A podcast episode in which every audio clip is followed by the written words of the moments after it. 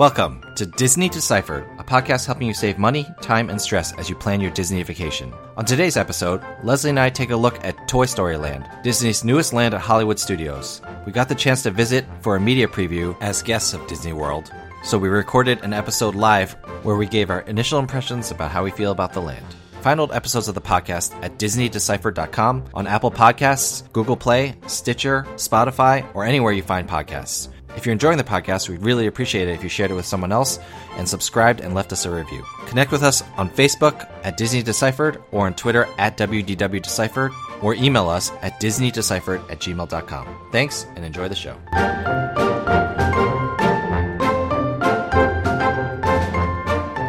Hi, I'm Joe from As Joe Flies, And I'm Leslie from Trips with Tykes. and welcome to Disney Deciphered. We are currently here uh, a couple days before the opening of Toy Story Land. Uh, we're here as guests of Disney World with Traveling Mom and Traveling Dad, uh, sites that we write for. And, you know, we're here to give you our impressions. I think uh, we might get this out to you as soon as we can. So, before we get started, I have to say this. Leslie, it's super weird looking at you while I'm talking to you. I know, we usually do these over video, or not even video conference, audio conference, and so I don't really get to see you when we record. So this is both refreshing and bizarre. Yeah, and it's good to see you. I mean, I'd say we look great, but that would be a lie because we are drenched in sweat. It is like 94 degrees and feels like 300% humidity, but we're here at Toy Story Land. We want to tell you guys about it, tell you how much we enjoyed it, what needs work. So, why don't we start with this, Leslie? What are the main parts of Toy Story Land that people need to see? What is kind of the what are the attractions? You know, what is new in Toy Story Land? Sure, so there are three attractions in Toy Story Land. One is an oldie but a goodie. Toy Story Mania is coming back and has got a new entrance. Yeah, time And- out. When did yeah. we- was that ever Midway Mania, or did I just think that in my mind? You know, good question. I think it was Midway Mania in Disneyland, Hmm. maybe, but people call it all different things. I, I, I never get the name to it right, and I'm, I'm pretty much pretty meticulous about my Disney phraseology. Nomenclature. Nomenclature, Yes. yes. This yes. is not the happy happiest place on earth, folks. No, this is the most magical place on earth. Yes. Yeah, don't get it wrong. right. Yeah. All right, go ahead. So yes, so there's Toy Story Mania, which is making a comeback and with a new entrance, and then there are two new rides: Slinky Dog Dash, which is a roller coaster, and we'll talk a little bit more about that, and then Alien Swirling Saucers, which is a slower ride, um, 32 inch height minimum. So those are the three main components of Toy Story Land, and there's one new quick service restaurant as well, Woody's Lunchbox. Which we are currently sitting in. Yes, under a slightly shaded umbrella. Yeah, it looks like some clouds came by. You guys don't care about that. No. All right, so let's. Uh, what do you want to start with? The rides or the food or the overall land? What, let's start with the overall feel of the land. okay, okay. What's the? I didn't even realize this when I walked in. I, I came in earlier this morning and didn't know what I was supposed to be feeling. I guess, but what's the theme of the land? Like, what's the premise of Toy Story Land? So the premise is that you shrink down to the size of a toy and you're in Andy's backyard. So there, the first thing you'll notice after passing the Woody entrance um, is you'll see some giant footprints, and those are Andy's footprints along the asphalt as you walk into Toy Story Land. So that's it's a good it's a good theme, and so there are giant toys all around you. There's you know blocks and Tinker toys and Christmas lights, and so it's a it's well done. Yeah, I, I really dig it. I mean, it feels like, you know, it feels a little bit like Toy Story Land in Hong Kong. If you've been there, I know that you've been there, Leslie. But, you know, if you imagine what kind of Toy Story feels like, it's tough to say, it's tough to explain, but just the colors, uh, you know, it's a bright color palette, you know, it just really feels like you're a character in Toy Story. Um, and so I really like that. True, and I think kids are going to really uh, connect with it. Um, I think I'll bring my daughter in tomorrow and see what she thinks, and my son as well. But I think it's going to resonate really well with younger kids and kids at heart who grew up on Toy Story like we did. Yeah, I'm definitely like thinking every minute that I wish my kids were here, but uh, they're back in Boston, so that's unfortunate. But yeah, I think I think this is going to be a real hit with the kids. This may be TMI, but Leslie, I just used the restroom, and all the urinals are child-sized, which I thought was a cute touch. I, you know, and I would never experience that, Joe, unless you had told me. So But the people need to know. Okay, the, the people need to know. Well, I, I will go on a mission now to the women's restroom so I can report back uh, at our next podcast episode what, what those are like. Yeah, definitely. Um, the other thing that we've been told, we haven't actually personally experienced it ourselves yet, but there are Christmas lights strung up everywhere, and so you know, I feel like with Pandora, you know, they were Disney was really big into what the land looks at at night, and it sounds like they put a lot of thought into that. Again, we're still recording in the day, so we haven't seen it yet. But you know, I'm looking forward to see what it looks like at nighttime. You know, I see lights strung up everywhere, and it should look great. Right. The cast members were really raving about what the land looked like at night, and they said the, the riding the rides was a totally different experience. So we will uh, definitely scope that out tonight and have more information about that. But uh, for now, just the f- first daytime impressions. Yeah. So let's start. Which ride do you want to start with? Let's start with Slinky Dog Dash. That's the one everybody wants to know about first, right? Okay. So what everyone is probably thinking is, is it the Barnstormer? You know, personally, I don't have a high opinion of the Barnstormer. It's like a 22 second ride in my mind, and you know, it's not. I mean, I guess it's great for a first roller coaster for a kid, but in terms of the lines and stuff like that, it's crazy. You know, to wait that long for a ride that is that short. So, what do you think about Slinky Dog?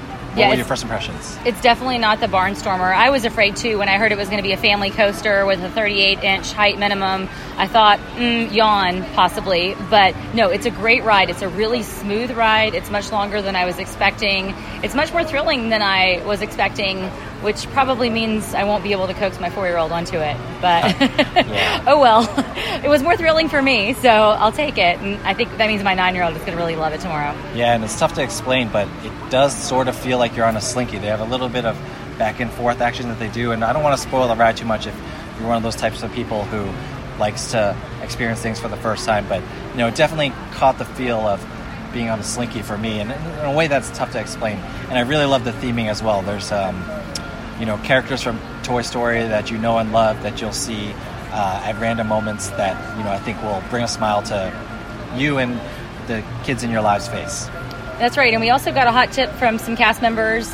They told us that the ride feels very differently uh, based upon where you're positioned in the coaster. And they recommended the front and the back if you want a more thrilling experience, and the middle if you want a less thrilling experience. And I've now ridden in the front as well as the middle, and I can definitely enjoyed the front. It was made it more thrilling than I was expecting. For sure, for sure. So tell me about Alien Swirling Saucers. What's that ride all about? So it is um, some little alien ride vehicles that spin around in a figure eight position, and they kind of fling you out as they spin. It's if you've been on Mater's Junkyard Jamboree at Disneyland, it's the same footprint, but the theming's totally different. It is covered, which I appreciate. Um, given the Florida heat, um, not air conditioned, but covered at least, so you're not in the sun when you're riding it, and uh, it's it's well themed. It's you know the aliens are cute, a lot of a lot of green, a lot of blue, a lot of purple. Um, the claw is there. What do you think, Joe? Yeah, I mean, I have not been on Mater's, and so I had no idea what to expect. I will say that it looks like it's going to be a teacup type ride, but then in the sense that you kind of stay in the same position, but actually all the cars changed positions. Um, so, you know, I started in the car next to Leslie and our friend, but, you know, I looked up 10 seconds later and I had no idea where they were. so if you're like a family that's splitting up or your kids are on there, um, and you know, it's it's almost tough to find people coming out of the exits because people are coming out of different places. So you know, be careful. It's a little bit of like a three card Monty. If you're outside watching your kid, make sure you want to keep an eye on them, make sure you know see where they go because they're kind of switching spaces all the time. That's true. We don't want any lost kids in Toy Story Land, but uh, yeah, I'd say it's a bit like a scrambler in terms of the way it moves. Maybe the Yeah, that's the- more than teacup for sure. More Yeah, than teacup. and it's um, you know I get a little nauseated and stuff like that. So I've never been on a scrambler or one of those carnivals, but in terms of the theming and stuff like that, it's great to see the aliens and it's really cute to have the claw. So you know it's definitely worth checking out. Agreed. So, do you want to talk about Toy Story? You've been on that before. Um, what's different about the new setup? So there's a new queue at Toy Story Mania, which is new, and they've upped it from two tracks to three tracks, which should really cut down on wait times. Other than that, it's the same Toy Story Mania or Midway Mania if you call it the wrong name, like I do. Um, but it's the same Toy Story Mania that you know and love. It's a ton of fun. I beat Leslie for the first time ever in my entire life, so that was. Um, it was, a it was a great moment. It was a great moment. shame. It was a great moment. Yeah. Let me tell you that much. So those are the rides. Uh, we haven't gotten to taste the food yet. The theming of Woody's Lunchbox is great. Let's talk about a little bit of. Are there some things that you might have concerns about about Toy Story Land that we should share with the readers, Sure. um, listeners, that we should share with the listeners? Sure. Uh, the biggest concern is the, the heat. Um, we're obviously here at the end of June and the humidity, and there is not a lot of shade. Even Woody's Lunchbox, there's no indoor seating. It's all outdoors with umbrellas, and there are very few tables that are getting full shade. So that's something you have to be really prepared for. Sunscreen hats, water bottles, sprayers, anything that you can do to beat the heat. I always feel that Hollywood Studios feels a little bit warmer to me than a lot of the other parks, and it's true here too. Definitely agreed. Yeah, I'm concerned about concerned about the heat, and I think another concern I have is, you know, I feel like Satu'li Cantina Pandora remains one of my favorite quick service restaurants, but I feel like less people go there because it's a little bit like a Chipotle, and it's not, you know, the standard amusement park fare that quick and get out of there quickly. So I'm concerned that Woody's Lunchbox is going to be too popular. You know, I'm not sure there's enough tables here to kind of sustain all of that. And the lack of indoor seating is pretty rough, in my opinion. Yeah, you think the food is going to be too too mainstream, and more people are going to be uh, yeah, wanting maybe to try like it. Yeah, so- yeah, and then even if it wasn't that mainstream, like looking around, there are less tables here than there are at Sat- Satu'li Canteen. I mean, there's already less seating than there is just outside of Satu'li Canteen, without counting the inside. So, you know, I think that could be a concern. True, and there's not a lot of other seating in the land. There are a couple of benches um, shaped like pop- popsicle sticks. Cute, Um, very cute. Very cute, but yeah, there, there are very few of them. I haven't seen a lot of other seating. So that's going to be something you may have to grab it and go if you choose to eat at Andy's Lunchbox. Agreed. All right, so we should wrap up, but before we do that, just overall, how do you feel like Disney has done with this land? I think they've done a really high quality job. This is above and beyond the Toy Story Land experience that I know from Hong Kong Disneyland. They've they've made it a full fledged land. I mean, obviously everyone's waiting for Star Wars Galaxy's Edge at Hollywood Studios, but this is going to tide people over for the year to come. What's your what's your take, Joe? Yeah, I'd say, you know, I I honestly came in with pretty low expectations. I would say that they've definitely exceeded my expectations with Toy Story Land. I mean, I guess I should have trusted Disney all along. The theming is great. There's, you know, I'm really happy to see, just like Pandora, like if you pay attention, there's little details that, you know, can really uh, enhance your experience. And if you don't pay attention, they're still kind of there, enhancing in subconscious. Um, if I'm being perfectly honest, though, I'd still say I prefer, even though I prefer Toy Story as a property, intellectual property, I prefer the Land of Pandora just because it's so unique. It's nothing you've seen before. Um, the ride Flight of Passage still is probably one of, in my mind, the top two thrill rides in the world. Um, and, you know, even though Slinky Dog really exceeded expectations, and I think it's a great coaster, worth riding no matter what. You know, that's still just it's not enough to put it over Pandora for me. So if Pandora's an A, I'd have to give Toy Story an A minus or maybe a B plus because I'm a tough I'm a tough grader. You are you are. I wouldn't want to be in your class. Yeah. All right. So let me give you, uh, even though this is kind of like a live recording, let me give you a quick. Let's do a quick Disney do's and don'ts segment. So Leslie, we did the the packing episode, and let me tell you, I feel like there's a lot of things that I missed that I should have said. Do you have anything that you feel like you should have said on the packing episode? I would just say pack everything to keep yourself cool. I didn't bring a hat because I didn't want to mess up my hair. That was a mistake. My hair's messed up anyway. Yeah, mine too. That, you know, honestly, Leslie, that feels great because I thought you were going to say that you didn't forget anything in the episode because you're such a perfect packer. But I'm uh, a perfect packer. That's right. but she didn't bring a hat, folks. So I would say a big, a big don't is don't be like me. Even though I'm on a short trip, just a couple nights, I only brought one pair of sneakers, and so the first day I got totally drenched at Epcot. Couldn't get out of the rain for like three or four minutes. My shoes were soaked all the way through. May or may not. Never mind. I'm not going to tell you where I aired out my feet because, you know, I feel like TMI. it's not only TMI, but I feel like people would judge me. And you know, Okay. this is a no judgment zone, right? Right. Right, Leslie? Safe space. Safe space. So make sure you bring an extra pair of shoes, even if you're on a short trip. Otherwise, like me, you're going to be using your hair dryer to dry out your shoes at 1 a.m. in the morning. That's unfortunate. Very unfortunate.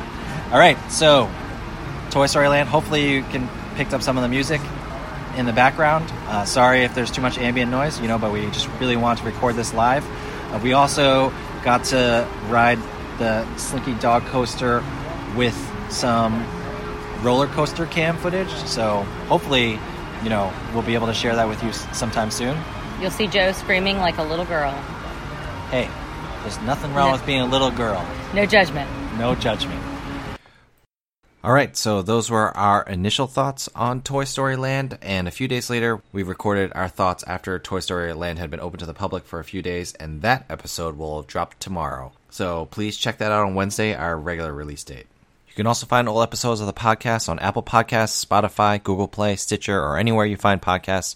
We'd really appreciate it if you shared it with someone else and also subscribed and left us a positive review. You can connect with us at DisneyDeciphered at gmail.com or on our Facebook page at Disney Deciphered or on Twitter at WDW Deciphered. Thanks for listening, and like I said, another new episode tomorrow as we wrap up our thoughts on Toy Story Land, so be sure to check that out. See ya.